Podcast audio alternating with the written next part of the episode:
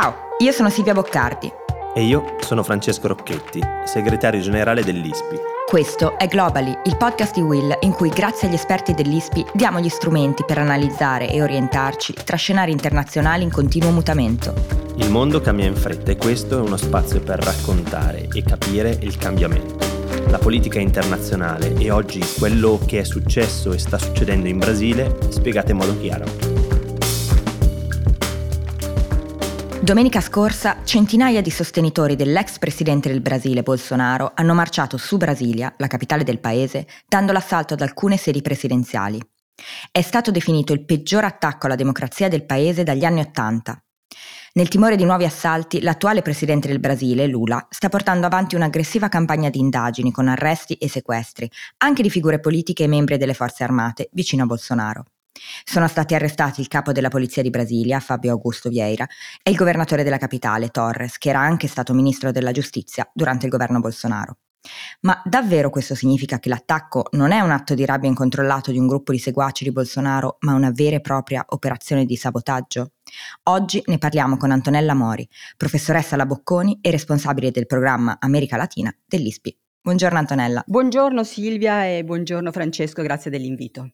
Ciao Antonella. Grazie a te di essere qui con noi stamattina. Volevo farti una domanda per partire, per inserire questo, questo, attacco all'interno di un contesto un po' più ampio, un po' più internazionale. La domanda che ci siamo fatti in tanti e in tante, perché è chiaramente difficile non vedere le similitudini con l'attacco a Capitol Hill del 2021, è ci sono dietro altri paesi a questo attacco? Cioè in che misura Trump e i suoi seguaci hanno incoraggiato e aiutato i bolsonaristi che hanno messo in atto la loro versione, diciamo, dell'attacco a Capitol Hill. Beh, diciamo non possiamo sapere se ci sono stati degli aiuti, almeno non possiamo saperlo ancora, se ci sono stati degli aiuti in realtà diretti, ma sicuramente l'esempio c'è stato eh, per il fatto poi che Bolsonaro è stato molto vicino a Trump quando Trump era presidente e anche adesso che è, ha lasciato il Brasile alla fine dell'anno ed è andato proprio in Florida e sappiamo anche che ha incontrato Trump. Quindi è, lui è stato molto amico di Trump e anche ha fatto tante cose simili a quelle che ha fatto Trump negli Stati Uniti. È stato chiamato il Trump dei tropici, Bolsonaro. Quindi non sappiamo se c'è stato un aiuto diretto. Uh, mm-hmm. Le indagini sicuramente cercheranno anche questo, perché sono partite indagini a 360 gradi per guardare beh, chi era proprio lì presente all'attacco domenica 8 certo. gennaio, ma poi anche tutti gli eventuali aiuti, uh, gli aiuti indiretti e tutti abbiamo pensato subito all'attacco a Capitol Hill perché le scene erano molto simili. Ci sono alcune però differenze importanti. Vabbè, innanzitutto quando, quando è stato fatto a Washington eh, era ancora presidente Trump perché Biden è, stato, è entrato in carica solo dopo 20 giorni, invece in Brasile il presidente Lula è stato insediato il primo di era gennaio. Già, esatto, certo. quindi questa è una differenza. E ehm, poi l'altra differenza eh, è f- più importante probabilmente è il ruolo delle forze dell'ordine, dove in, uh, negli Stati Uniti, cioè a Washington, hanno avuto un po' di tentennamenti, ma sostanzialmente poi hanno aiutato a bloccare questo assalto. E invece a Brasilia l'impressione è che addirittura ci sia stata una sorta di mh, complicità, sì, cioè nel senso che mh, sicuramente non hanno fatto nulla per bloccarlo, eh, quindi sicuramente sono stati tutti passivi, ma in alcuni casi ci sono dei video dove sembra proprio che li abbiano quasi aiutati e appoggiati. Certo. Alcuni che erano presenti, perché poi le forze poi sono arrivate, è arrivata la Polizia Federale e invece è quella che è stata in grado di far uscire le, tutti i dimostranti, diciamo i vandali, i criminali dai palazzi e poi ha smobilitato gli accampamenti che ormai da tante settimane erano stati eh, fatti vicino proprio all'esercito, alla sede dell'esercito del, a Brasilia. Quindi questi sono di nuovo punti importantissimi che devono essere chiariti.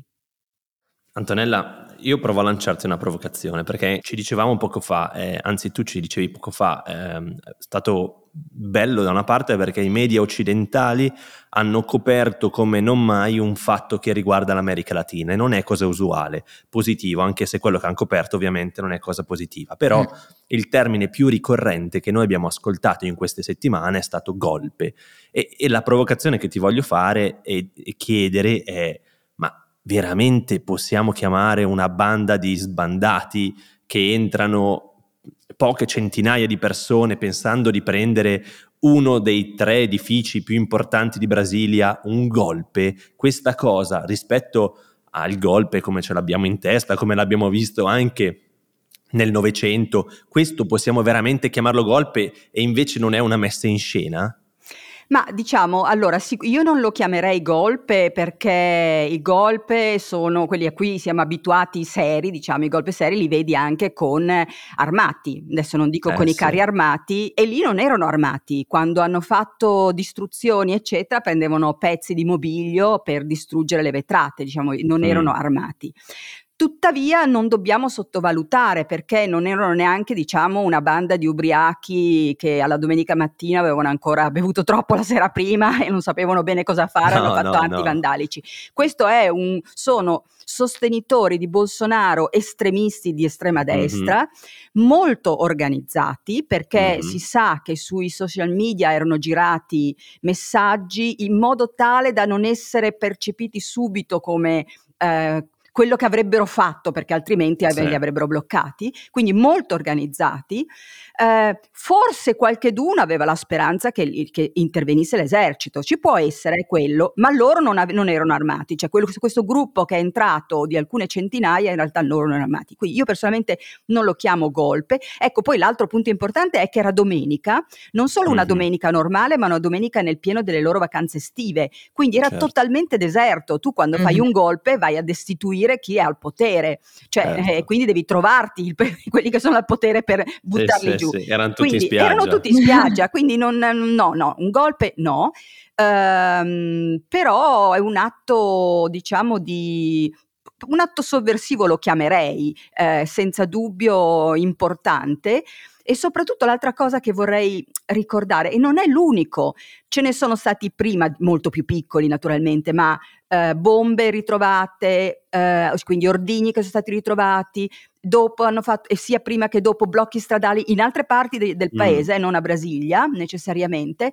Quindi è una questo, questa è l'azione, diciamo, più importante, più sovversiva, ma all'interno di una strategia che hanno, che è quella di portare instabilità nel paese, è quella di certo. creare una difficoltà alla governabilità per Lula, mm-hmm. che è comunque mm. il, loro, il loro nemico e non vogliono che Lula faccia le politiche che ha in programma di fare, anche pensiamo semplicemente alle politiche ambientali che vanno a ledere, perché Lula si è impegnato, ricordiamoci un impegno molto importante, di annull- portare a zero la deforestazione dell'Amazzonia entro il 2030. Sì. E quindi vuol dire toccare degli interessi dell'agrobusiness, delle, delle attività di minerarie legali e non illegali nella zona, insomma, quindi va a toccare interessi economici anche il suo programma molto importanti e quindi stanno fa- creando un problema di sicurezza nazionale che andrà a rallentare tutta la sua politica, tutto il suo programma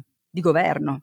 Ti lancio un'altra provocazione perché in questi giorni. Stamattina Francesco sono, è lanciato. Eh, siamo, no, e d'altra no, parte è giusto, è stato. Siamo no. ormai una settimana, eh, sì, quindi abbiamo sì, digerito sì, già. Certo. Stiamo nella fase di, come dire, sì, anzi, abbiamo già ingoiato tutte nella fase di gestione e, e stiamo quindi riflettendo. Una delle domande, una delle parole ancora più citate è stata quella del populismo. Il, il populista Bolsonaro, i leader populisti, il declino del populismo, il motore del populismo, insomma, populismo dappertutto. Populismo per Bolsonaro, ecco, ho la percezione, la sensazione che questa parola, che è molto importante e che descrive anche una fase eh, molto rilevante nella storia dell'America Latina, oggi sia diventata una parola vuota che usiamo per tutto. È il populista, è i populisti, e lo usiamo in Italia, e li usiamo in Francia, e li usiamo in America Latina. E, ma anche, anche oggi possiamo ancora dire, perché qualcuno chiama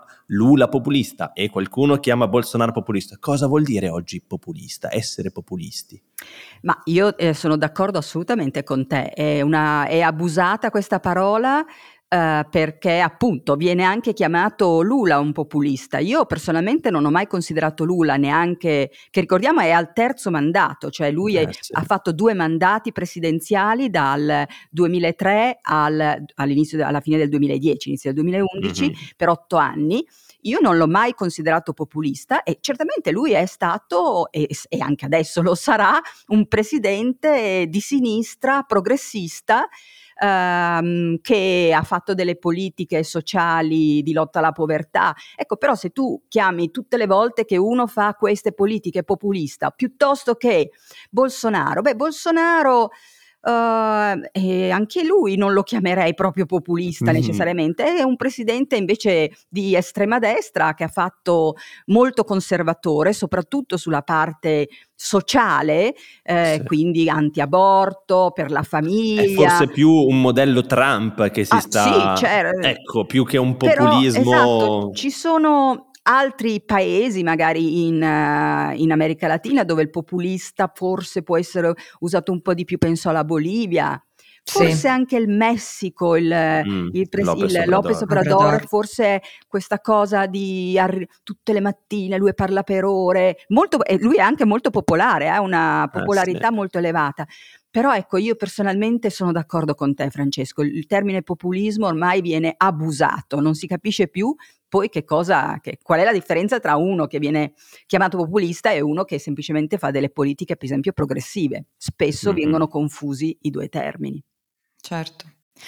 Ma allora questo attacco che cosa significa secondo te per il futuro della democrazia in Brasile? Cioè in questo momento no, mm, abbiamo, abbiamo, sentito parlare tantissimo eh, del, di, della modalità in cui appunto le, le, masse, adesso parliamo di poche centinaia di persone per quanto riguarda mh, mm, questo, questo attacco, però in generale ci sono intere masse di persone che credono in quello che Bolsonaro porta avanti, no? C'è stata una disinformazione, c'è stata una modalità, diciamo, di informazione che noi riteniamo disinformazione evidente per anni, no? Quest'idea che comunque lui non avrebbe vinto le elezioni eh, perché le elezioni erano fallaci e il fatto che Lula poi sia andato al potere è stato soltanto a causa di brogli, eccetera, eccetera, eccetera. Questa disinformazione ha messo radici che in questo momento, qui, da qui in poi, sarà difficile contrastare? Cioè, qual è il futuro eh, del purtroppo, no, diciamo, eh, ovviamente sono du- due punti un po' diversi. Senza dubbio il problema della disinformazione, delle fake news è un problema enorme.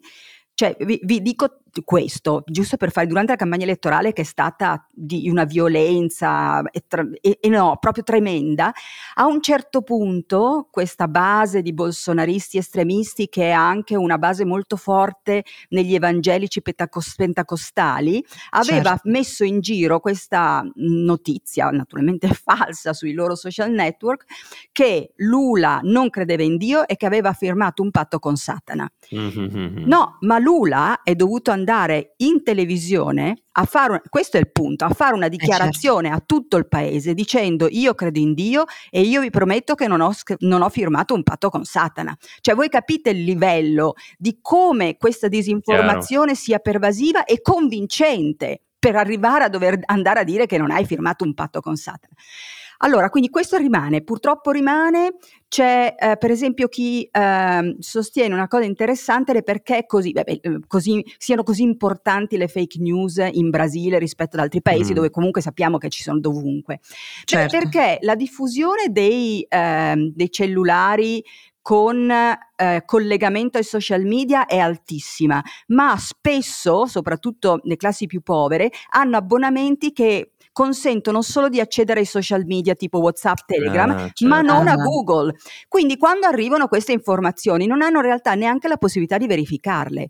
In questi giorni, quindi, mentre erano stati ehm, in, diciamo, eh, presi questi circa 1500 dimostranti, sono stati arrestati, sono circolate su loro social network, sono circolate le news di quattro morti, c'erano già, secondo loro, quattro morti tra i eh, manifestanti, manifestanti e quindi stavano già diventando dei martiri contro, ecco, quello che sta facendo Lula, il governo di Lula, è quello che fanno sempre mm. i governi comunisti, morti che non ci sono, cioè, ecco, certo. ecco, quindi questo, questo, rimarrà un problema e sappiamo che non è facile contrastare le fake news in un paese poi dove non hanno neanche la possibilità di controllarle loro certo. individualmente. Certo. Diverso è il, la tenuta della democrazia. Io direi che quello che ha fatto vedere il Brasile è che comunque la maggior parte del paese è per la democrazia sì. anche se rimane una quota che probabilmente è tra il 15 e il 20% di brasiliani che preferirebbero una dittatura,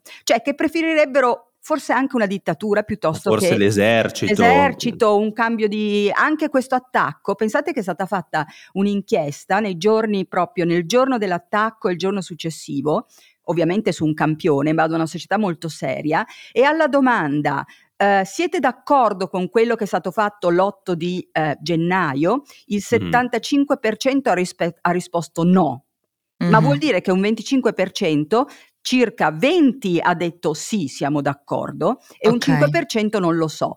Oh, quindi vuol dire che anche davanti a degli attacchi di questo genere c'è ancora chi ha, de- chi ha pensato che fosse giusto, che per difendere, diri- che per difendere, il loro diritto di avere un presidente che non fosse Lula, che secondo loro è stato eletto con dei brogli e certo. non è, quindi non dovrebbe essere presidente del Brasile, è anche giusto fare quello che è stato fatto eh, il 8 di gennaio. E ancora più grave, alla domanda, secondo voi il risultato delle elezioni che ha dato a Lula vincente è giusto? Questo circa il 40% ha detto no.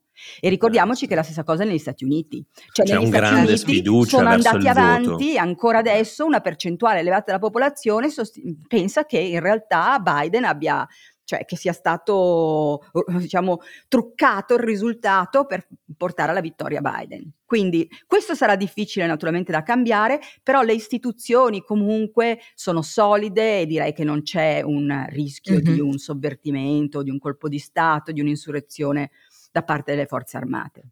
Tra l'altro, se non sbaglio, eh, il Brasile è, un, è, l'unica grande democrazia che ha un voto completamente elettronico e un po' su questo anche la retorica bolsonarista del voto eh, eh, truccato. Sì, ma ce l'ha da tantissimi anni, eh? cioè non è sì, una sì, cosa. Sì, il voto elettronico è più di vent'anni. Anche quando ha vinto Bolsonaro, eh, diciamo. certo, ecco, ma infatti il punto è che con il voto elettronico, nella prima turno delle elezioni, perché poi si è andato al ballottaggio per la parte presidenziale, sì, sì. ma ave- hanno vinto tantissimi governatori bolsonaristi. Eh, sì, Quindi era un po' quello che poi ha bloccato in quel momento una, ver- un vero attacco, perché avrebbero mm. dovuto mm. anche naturalmente ritirare tutte quelle vittorie. Certo. Um, allora, io eh, chiuderei, noi facciamo solitamente una domanda di chiusura che, abbiamo, che chiamiamo una domanda da un milione di dollari. Eh, eh, che poi Francesco che... ti dà se, se Beh, dà la risposta giusta. Io che provengo da una famiglia, come dire, eh, dall'alta aristocrazia milanese, eh, però è un po' una domanda che guarda nella sfera di cristallo, ok? Quindi è, è ovviamente difficile per quello. La, la, la domanda per te è, è meno straightforward e, e, e, ha un po' di sfaccettature, cioè riguarda Lula. Eh, prima, primo statement, Lula è un leader vecchio è un leader che ha governato in un mondo eh, che eh, c'era vent'anni fa e oggi torna al potere, insomma, dopo dieci anni dalla fine del suo ultimo mandato, un po' più di dieci anni.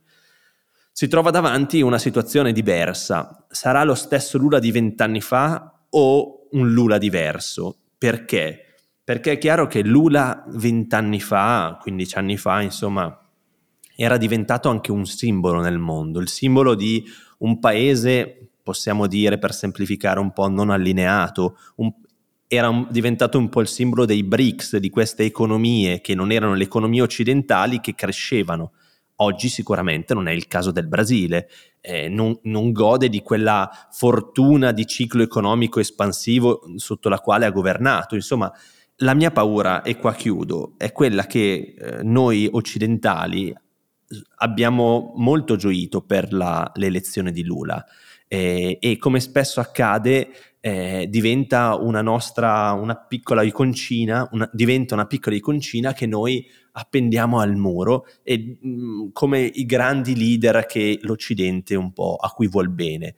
Però questi grandi leader spesso succede che tradiscano le nostre aspettative perché non sono eh, così progressisti come immaginavamo, non sono così democratici come a- ci aspettavamo e alla fine finisce che dei grandi idoli che abbiamo non ne abbiamo più nessuno. Facciamo in fretta a elevarli, ma facciamo anche tanto in fretta a farli cadere. Quindi, long story short, scusami, sono stato un po' lungo Antonella, è ma il Lula di oggi è ancora quel Lula di ieri che crede in un mondo passato o è un Lula cambiato che saprà affrontare le sfide nuove del Brasile? Ma io penso proprio che sarà un Lula cambiato perché il Lula che ha una grandissima esperienza politica sa che il mondo è cambiato, sa che il Brasile è un Brasile diverso da quello che lui, non solo per la congiuntura economica, come giustamente hai ricordato, lui aveva governato durante il boom dei prezzi delle materie prime, un periodo fantastico eh, sì. per tutto il Sud America eh, è vero che lui è anziano, è un leader anziano, ha 77 anni, ma ricordiamoci che Biden ne ha 80.